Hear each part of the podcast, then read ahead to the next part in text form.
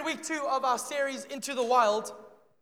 But I want to take us back to uh, 256 GMT on 21st July 1969, when an American astronaut named Neil Armstrong became the first person to walk on the moon. He stepped out of the Apollo 11 lunar module and onto the moon's surface in an area called the Sea of Tranquility. And he said those famous words that have resounded into, into our hearts, into our TV screens, into, our, into our, the history of mankind. When he said this one small step for man, one giant leap for mankind. And in that moment, stirred that the impossibilities are possible for you and I. What is little known, though, is about his uh, fellow partner, the second man on the moon, named Buzz Aldrin. No, not Buzz Lightyear, but Buzz Aldrin. And Buzz Aldrin was, uh, before he stepped and followed suit after Neil Armstrong in his wake onto the moon, we're told by his historical accounts that in the lunar module, he stood there and he read from a three by five index card the scripture from John 15, which says, I am the vine, you are the branches. Whoever remains in me will bear much fruit. Apart from me, you can do nothing. After reading that, he opened up the NASA uh, approved communion emblems that he had taken on this journey, and he took communion. Before he stepped out into the moon surface, he had communion there, celebrating the body and the blood of Jesus Christ. And in a sense, he did this as he was asked later, Why was this your first thing you did before you took a, a step into the unknown? He said, I wanted to remind myself that though I was going where no man had gone before, there was another who had gone there before me. I love this reality because as we have been starting to stir the pot of our hearts a little bit, Mark Twain, the great author, once said that there are two important days in your life. Number one, the day you were born, and secondly, the day you find out why. And we're wanting to awaken the church to the why we were made, why we were born, the very, the, the very deep recesses of our soul, above the Monday to Friday uh, humdrum, above the living 50 weeks of the year for the two week vacation, above all of these years put together, find a spouse, get married, have children, and then die one day. What is this all about? What are we on this earth still to do? Well, I'm glad you asked, and I think Jesus said it most succinctly and most powerfully. In Acts 1, verse 8, he said this to his young disciples. He said, You will receive power when the Holy Spirit comes upon you, and you will be my witnesses in Jerusalem, Judea, Samaria, and to the ends of the earth. I love this scripture because you have to understand its context. when he is saying this, he's not saying this at the heights of, of, his, of his political power, at the moments when everyone is ready to follow him. No, he's saying it to a bunch of scared, unqualified minority group called the disciples. Who, at this stage, when Jesus would, would ascend into heaven and leave them on their own and send the Holy Spirit, there's about 120 in number of Christ followers. This is not some powerful political movement. This is not some people on the front foot. This is the people who are nervous and cowering in the background. And into that moment, into that, uh, that, that status quo, he says, Into the wild you go. Into the wild you go. In a sense, he puts before him the Everest. He says, as before, this is the Edmund Hillary moment saying, I'm going, you are going to ascend that mountaintop. He puts before them the South Pole of Roald Amundsen, who says, We're going to go where no man has gone before. In a sense, he puts the stars, he puts the moon and says, Up there we're going. We're going where no one has ever gone before. And Jesus is saying this to a people who are seemingly disqualified from this adventure. The mission of all missions, he puts the impossible in front of him and he says, You shall receive power, and you will be my witnesses. Jerusalem, Judea, Samaria, ends of the earth. In a moment, he's saying you're going to receive power. And the whole reality of this series, what we're trying to remind ourselves is what was the power of the Holy Spirit for? Well, according to Jesus, it was to be his witnesses, to the, the people who had tasted and seen, who had, who, had, who had heard and encountered, and now go and tell and make known. So, in a sense, Jesus is saying, Into the wild we go. Out of the safe, sanitized, secluded Christianity, outside of the four walls, outside of our neat and tidy rows, saying, Actually, it's into the wild. We said it last week, but Jay Z and Kanye West probably said the indictment best when they made the 2011 hit classic There's no church in the wild. And as they lament and say, There's no church in the wild, there's no church on the streets, there's no place where people like us can go I'll say, oh, they haven't met Life Changes Church just yet. Because we're people who are not here for the status quo. We're here people who are not going to buy into the, the, the, the notion of just rearranging the, the seats on the Titanic as the ship goes beneath the deck. No. As somebody once said, we're called not just to keep, we're called to reach. We won't be a people who are keepers of an aquarium when we've been called to be fishers of men. That was much deeper than, than I think you all responded. That actually, so often, churches can be, feel like an aquarium where we have to keep everyone happy and keep everyone okay. When actually, no, no, no. We're not called to be a people who come and retire and hide away from the world. No, we're called to be fishers of men. Into the wild we go. I've said it last week, I'll say it again. We're called to fill cities, not just buildings.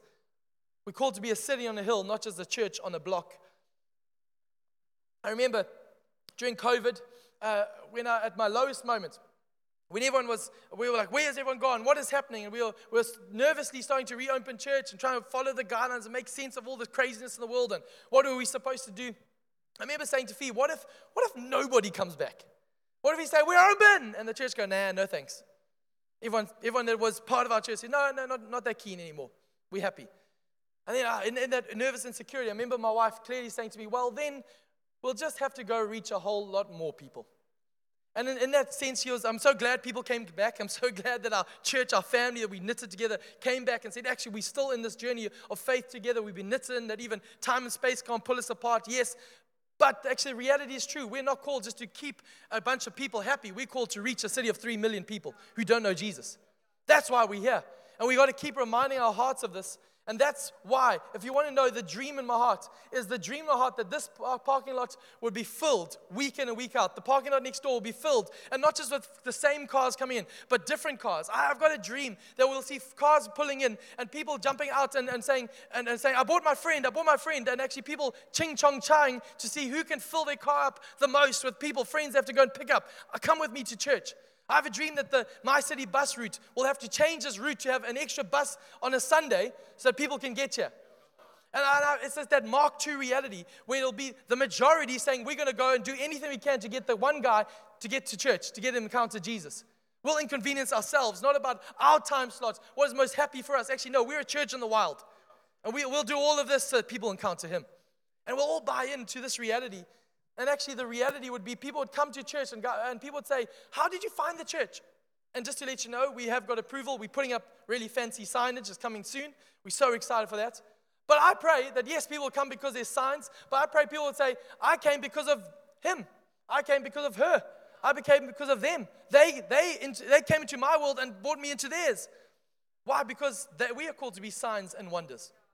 Our lives are called to be signs and wonders that point people to Jesus that's why we are doing two carol services here on the 3rd of December. We're doing two carol services, and we're trusting both would be filled. We're going to have a petting zoo, llamas. I, I don't even know what those are, but they'll be here.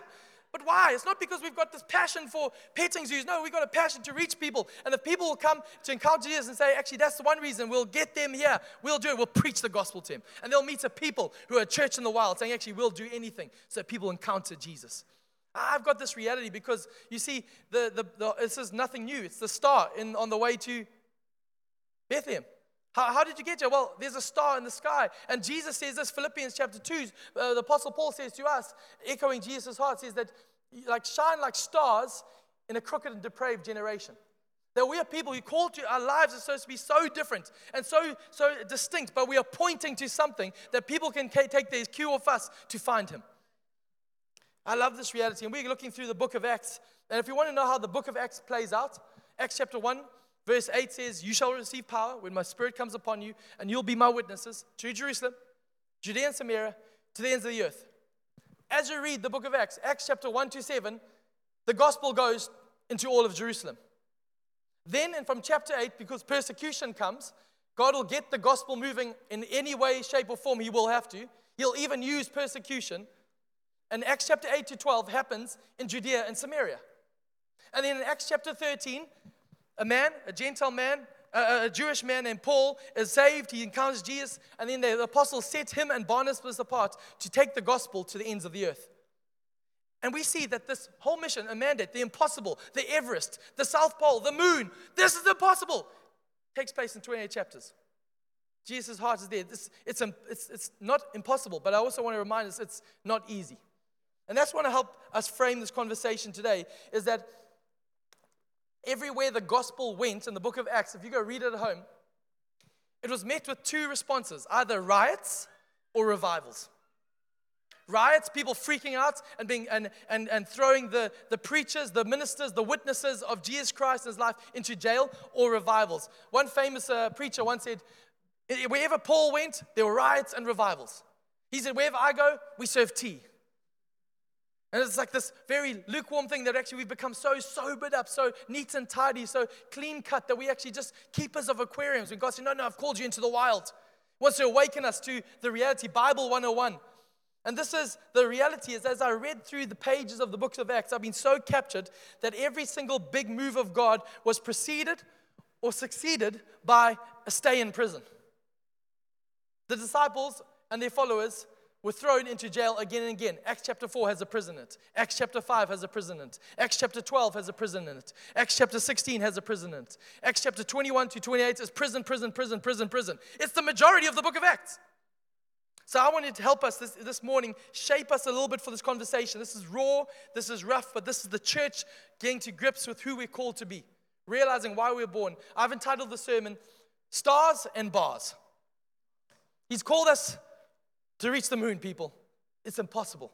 But he says it's going to happen a lot of times when we're behind bars in situations where we don't know how we're going to get out of them.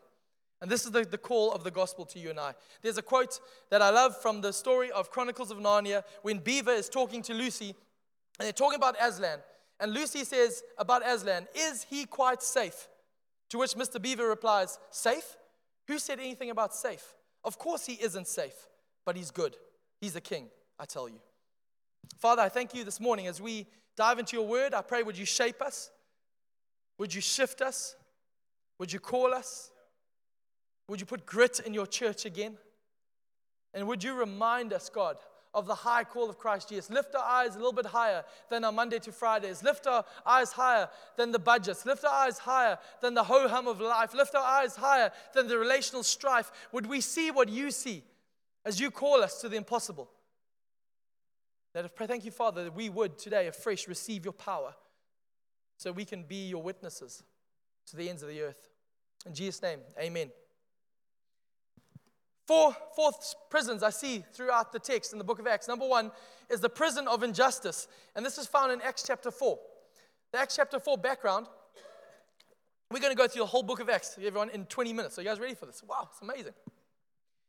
Acts chapter 4 is preceded by Acts chapter 3. That's deep right there.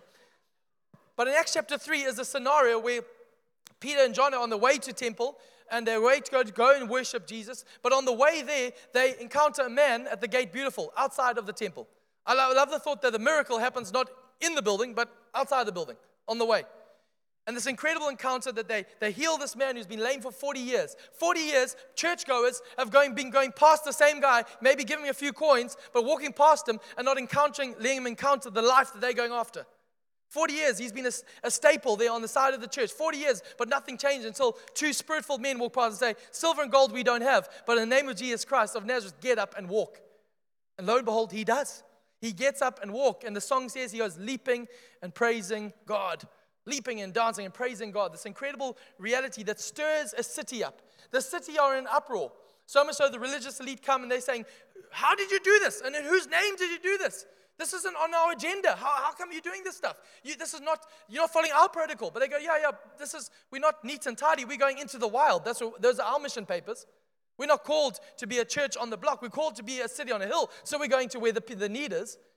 And this incredible story finds its climax when the people forbid them in preaching the name. They've just seen the miracle, but the religious elites are so more concerned with the status quo, saying, No, no, we're going to forbid that. We're going to put you in jail. And then we're going to release you with this incredible threat and warning that if you do this again, there'll be a lot of pain ahead of you. So, this is the narrative. It feels unjust. It feels like we've just done something beautiful, and yet we've just been smashed back down. No, no, no, no. Remember your place. They're thrown in jail, but as they come out, this is the reality. I love the first thing they do in Acts chapter 4 culminates with them coming back to the church who are waiting for them to be released. And the early church who are there, who've got the Acts 1 8 in their hearts, the impossible, the stars in their hearts. And God has called us to big things. And now they're trying to reconcile the stars with the bars. How do we reconcile these two? And the first thing they do is they pray. Acts chapter 4, they pray. Now, if I was in that prayer meeting, what would I pray after this injustice? I, I would pray for retribution. I would pray for justice. I'll pray for vindication. God, we pull that stronghold down in Jesus' name. Those religious elite, would you demolish them right now in Jesus' name? Maybe that's what I would do if I'm honest. But their prayer is a little different. This is what they pray after they've just tasted jail. Verse 29 of chapter 4, it says, Now, O Lord, hear their threats and give us, your servants, great boldness in preaching your word. Stretch out your hand with healing power. May miraculous signs and wonders be done through the name of your holy servant Jesus. They, in the response to jail, they pray for preaching the word. They say, God, give us more boldness to preach your word more. And here is the kicker Verse 31 finishes and says in that chapter, after this prayer, after the prayer, not for justice, retribution, or divine intervention, no, but the prayer for more boldness to preach His word, to be a faithful witness to what He's called us to, despite the pressure. It said, after this prayer, the meeting place shook, and they were all filled with the Holy Spirit. Then they preached the word of God with boldness. After this prayer, I wonder what prayers the, prayer, the church are praying around the world praying for more power. We do it, we say it often God, give us more power. We want your power, we want your power. But I think God in heaven is saying, What do you want my power for? For greater meetings? For greater, neater aquarium experiences? Wow, our aquarium's amazing. Or do you want my power when you step into the deep blue, into the unknown, into the impossible situations I've called you to? I love this fact. When we realize the bars of this injustice, I say to you and I here and now, are you feeling hard done by by life? Are you feeling overlooked, disappointed, handled badly at work? Are you feeling hemmed in in any way? I want to ask you right now do you see your circumstances as a prison or a platform? Let me say it again. I'm going to ask this a few times. Say, do you see your prison, do you see your circumstances as a prison or a platform? Because I really believe today we get to be a people who turn our prisons into prayers. And after this prayer, God says, ah, I will pour out my power in a profound way. So the first prison we see in Acts chapter 4 and 5 is the prison of injustice. Secondly, in Acts chapter 12, is the prison of inadequacy. Acts chapter 12 is this remarkable chapter.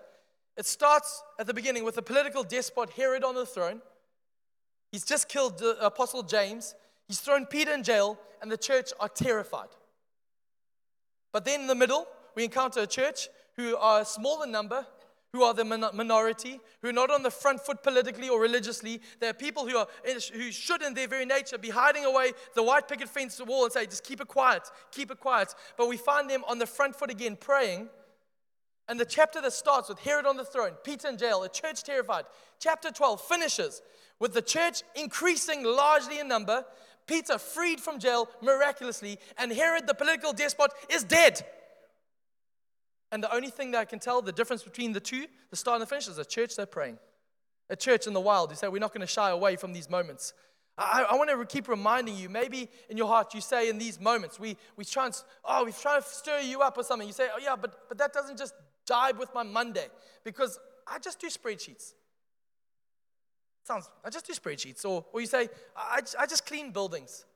Or I just look after kids. Well, the scriptures tell us in Ephesians 1, verse 20, it says that the church is not peripheral to the world, the world is peripheral to the church. Bible. Let me say that again until I get one amen here out of somebody. The scripture says the church is not peripheral to the world, the world is peripheral to the church. Let that sink in for a little bit. We often feel inadequate. We often feel like just on the sidelines watching. We have to try and interpret world events and try and give a Christian spin on it. We no, no, no, no, no. We are central to the story that's happening. We're not just bystanders watching this. We're not just people on the sidelines going, well, I hope they include us. We want to get a voice in government one day. No, we have a voice now. And it's when the church awakens themselves, say, actually, into the wild we go. I want to remind you and I, divine power is knocking at the door of your ordinary. Divine power is saying, Let me in. I want in on your ordinary. Because here's my reminder to my own fickle heart we, the church, have always been persecuted. We have always been looked down upon. The more we have been persecuted, though, always the more we have thrived. The church have never done well in times of peace. Never. The church have never done well in times of blessing. Never. Because we get all so drunk on the blessing and we settle back down to our aquarium lifestyle. When we're on persecution, when we thrive under, being under the, the gun, as we say, when the world are seen against us, when we're behind the bars of inadequacy, when we're trying to say, what little do we have in the face of all this, this pressure? I tell you, that's when we thrive. Historically, that biblically, that's when the church has increased, not moved back. So I remind you and I that we have more authority in the city than the mayor. We have more authority in the city than the political powers that be. Not because we're some rah rah campaign, but because we, the, the Bible says that you shall receive power, life changing, resurrection power when the Holy Spirit comes upon you and you be my witnesses. So I say again to you do you see your circumstances as a prison or a platform? Do you see your circumstances as a prison or a pulpit? Thirdly, see in Acts chapter 4 and 5, a prison of, of this injustice, prison of, of, of inadequacy in Acts chapter 12. In Acts chapter 16, we see this idea of a prison of prejudice. The narrative is Paul and Silas now are taking the gospel into uncharted territories. They're stepping out further and further into the wild. And there they meet a lady called Lydia who opens her home. She encounters Jesus because of their ministry. And there a church is born in a, nature, in a place called Philippi. And they leave that place, and there seems to be excitement, and the church are growing this little home. But they realize we're not just meant just to keep this, this group neat and tidy, we are meant for the wild. And they step out into the marketplace, and a demonic uh, possessed woman starts following them, a slave girl. And she starts speaking and declaring things. And after a while, Paul and Silas say, Enough is enough. And they rebuke her and cast out the demon. And the slave girl who's been oppressed for years is set free. You think, celebrate! Amazing! No, no, because now the people who own the slave girl have lost their ability to make money. and, and so now an, a riot is, uh, is, is ensued. There's this incredible riot, and people are freaking out and people wanting to apprehend them. And Paul and Silas, in, in response to this journey, the Bible tells us they're stripped, beaten, imprisoned, and thrown into jail with, the, uh, with a whole bunch of other jailers. And in Acts chapter 16, we find this text says, and about midnight, Paul and Silas were Dash. Now, let me tell you again, if I'm honest, if I have just been there, I've started a successful church plant, I've gone onto the streets, there's been demonic, uh, the, the demons are fleeing as, I, as we declare God's word, and then are we now we've been thrown in jail? And not only thrown in jail, we've been beaten, we've been, we've been accused, we're broken. If I was in that place, what I'll be doing in that moment, at about midnight when it's darkest, I would be moaning, I'll be writing strongly worded emails, and I'll be leaving a review on Hello Peter. This was one star, not good treatment in the city of Philippi. But no, about midnight, Paul and Silas, it says they were praying and singing hymns to God. But what I love the most is the very next line says, and others, the other prisoners were listening. I love that reality as they were praying and singing hymns to God. It says the other prisoners were listening. I want to ask a question. What are the other prisoners listening to you? What, are, what other prisoners are listening to you out there in the wild? I, have told this story before, but I, I, grew up in Zimbabwe. We at the at, in, in 2003 we moved to Durban, but we moved basically with the, the clothes on our backs and a few suitcases. And we arrived in Durban, and we're at the mercy of a church people who are kind and generous. And my, my mum and my dad and I, we moved from a, a big property in Zimbabwe, everything because of economic climates and situations, we were reduced to nothing, and we ended up having to move into a one bedroom flat that was generously given to us stay in for a while. We were so grateful, but I remember it felt very, very small. My dad, in his, in his mid 50s, unable to get a job, the situation felt like the world had just got very, very small for us. Trying to work out what's the future? How do we do this? We don't have any money. We don't have any, my dad said, don't have any opportunities here. This feels like we're now behind bars. And I remember most mornings waking up as a 15 year old in that environment, wrestling my own insecurities, my own addictions, my own pains, but I remember my dad who was, who was really struggling. But despite those moments, despite those perceived chains, he would every morning wake up and he would pray. They weren't prayers of strength and, oh, we're going to take the nation. Let's pray, God, please be enough for us. Please be enough. And I remember him praying that, and I would often go to school and I'd come back, and my dad, because of a lack of job, he would still be there in that position praying. And I'd walk in, and maybe he was praying for divine intervention, God to do something miraculous. But in the process of that, let me tell you, the other prisoner, Gabe Phillips, his young son, was listening, was watching. And I was learning. I tell you, where did I learn the gospel? Where did I learn to trust God? It was not from a preacher at a pulpit. It was first from my dad in a one bedroom flat. Because there was somebody who chose in that moment to not let the prison define him. But he said, actually, that situation is going to be a situation that God can use as a platform for my glory. I, want to remind us in this moment that this story in Acts chapter 16 culminates yes, an earthquake, yes, prison doors opened, a jailer who's going to kill himself. But then the people said, Don't kill himself, we're still here. And Paul and Silas are then able to minister to a Gentile jailer and lead him and his whole family to Jesus, baptize him, and they join the church there. Why they call this the prison of prejudice is that Jewish men have a prayer that they pray every morning. They pray, Thank God I was not born a woman. Thank God I was not born a slave. And thank God I was not born a Gentile. In Acts chapter 16, the Philippian church is started by a woman named Lydia, a demonic slave girl, and a Gentile jailer. So often we discount what God wants to do because it's not fitting in with our paradigm, not fitting in with our timeline, not fitting in with what we want in God to do. But God says, right now, do you see your circumstance as a prison or a platform? I land with one more prison. It's a prison of pain Acts chapter 21, 28, the victorious last few chapters where the Apostle Paul takes the gospel all the way to Rome, the seat of political power of the day. The gospel gets there. But let me tell you how it gets there with Paul in chains, Paul imprisoned, Paul being warned at different moments prophetically don't go to Jerusalem, they'll arrest you there. And he says, If I have to go in chains, I'm still going there for the gospel's sake. He goes all the way to Rome in jail, being from one prison time to one prison time. And as you read the book of Acts, the jail stays get longer and longer and longer. I would think as the power of God is poured out more and more, it would seem the prison stays would be less and less. That's not the Bible. I wish I could tell you. It's going to be easy. No, it's going to be very hard. In this world, you will have trouble. But take heart. He has overcome the world. You see, the church history actually has Paul imprisoned a second time, finished in Acts chapter 28 with him in prison in Rome but then he's released. But in AD 67, he's imprisoned again. And there he becomes the first, uh, uh, essentially the first martyr of our faith. After Stephen is Paul. Paul is martyred for his faith. And, and I say this because I wish I could reconcile that one with us. I wish I could say the first three had these dramatic rescues. An angel coming, waking Peter up in, in Acts chapter 12, and the gates just opening. In Acts chapter 16, an earthquake and gates opening, and whoa, a great story to tell. But in Acts 21 28, it ends with the gospel going to, into the wild, the furthest place. But Paul dies in jail. See, here we trust for breakthrough. We trust for favor. We trust for freedom. I trust for promotions. I trust for healing. I trust for God's hand to be upon us and us to see the miraculous breakout. I am trusting for that. But here's my question What happens when it seems like your prayers aren't being answered? When you have to go to the doctor again. When you have to go and get your car fixed again. When you have to teach those ungrateful students again.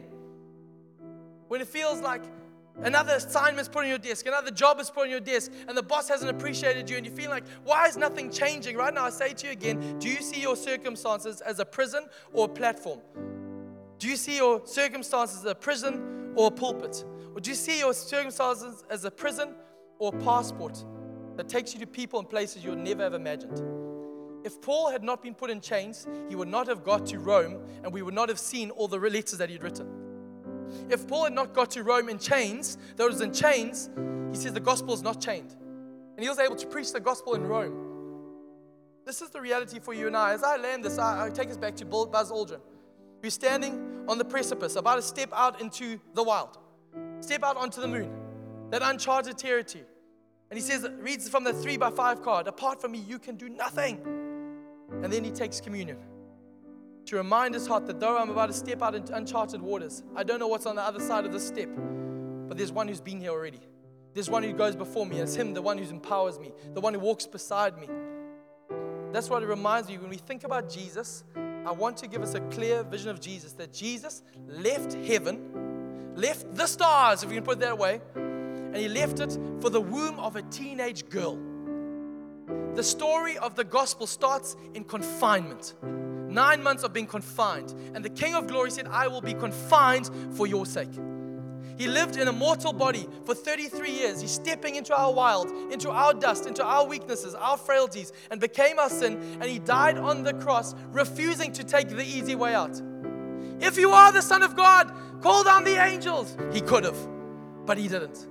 If you are the Son of God, come off the cross now. He could have, but he didn't. Because when the world saw Mary's womb, he saw the Son of God becoming the Son of men. And when the world sees the cross, he saw the sons of men becoming the sons of God. Do you see your circumstances as prisons or platforms? Do you see your situations as prisons or pulpit opportunities? This is what the church in the wild are. I want us to stand to our feet. I want to read one scripture and then we'll land.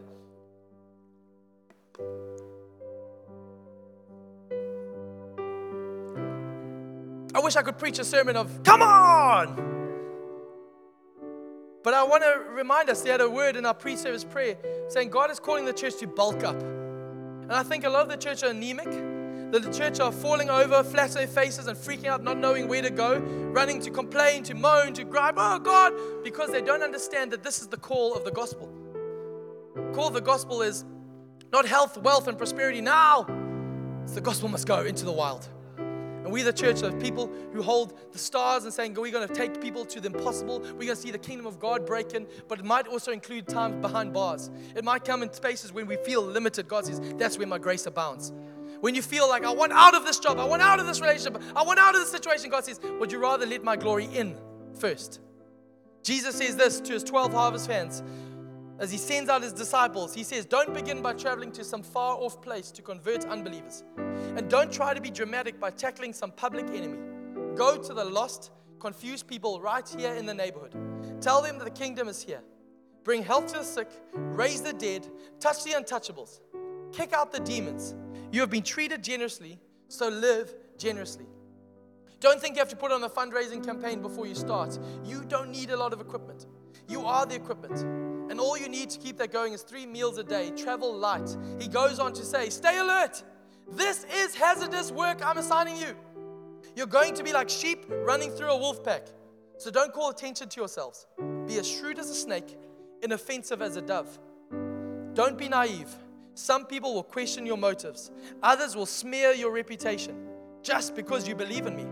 Don't be upset when they haul you before the civil authorities. Without knowing it, They've done you and me a favor, given you a platform for preaching the kingdom news. And don't worry about what you'll say or how you'll say it. The right words will be there. The Spirit of your Father will supply the words. Acts 1 verse 8 says, You shall receive power. There's power available. When the Spirit comes upon you, and you will be my witnesses. You will be my representatives. You'll be my church in the wild. This is the Everest before us. This is the South Pole. This is the call to the moon. And I'm believing for impossible things. I believe we're going to see the most incredible outpouring of God's Spirit through our life, our church, like we've never seen before. But let me tell you, it's not because we're going to whip a greater crowd into a frenzy. It's because the church of Jesus Christ, the church, you and me, are going to pick up this call for ourselves and say, Into the wild we go. And we're going to see the move of God because God says, You want power? What you doing that needs it? We're saying, We're stepping out into that zone. As we pray, I pray for us as a people. We may be feeling hard pressed on every side, but I remind you, you are not crushed. You feel persecuted, you're not abandoned. You feel struck down, you're not destroyed.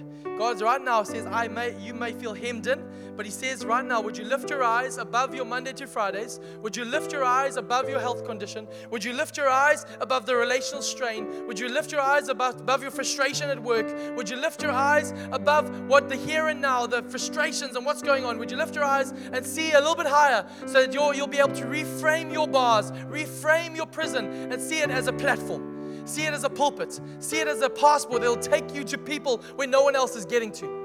So, Father, I pray right now for business owners. Right now, you have you are right now ordaining them into full-time ministry.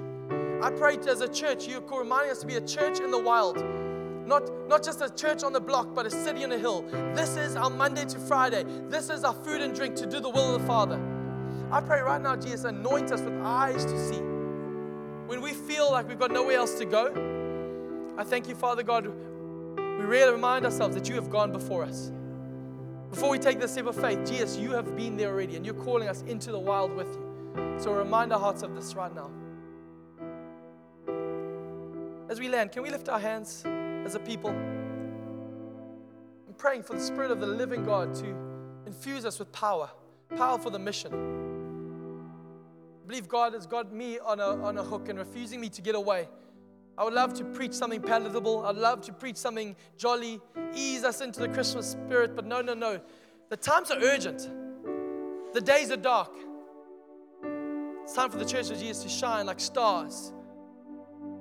Father, I pray right now, as hands are lifted, I pray, Spirit of the living God, fall upon sons and daughters. Fill us with power for your mission.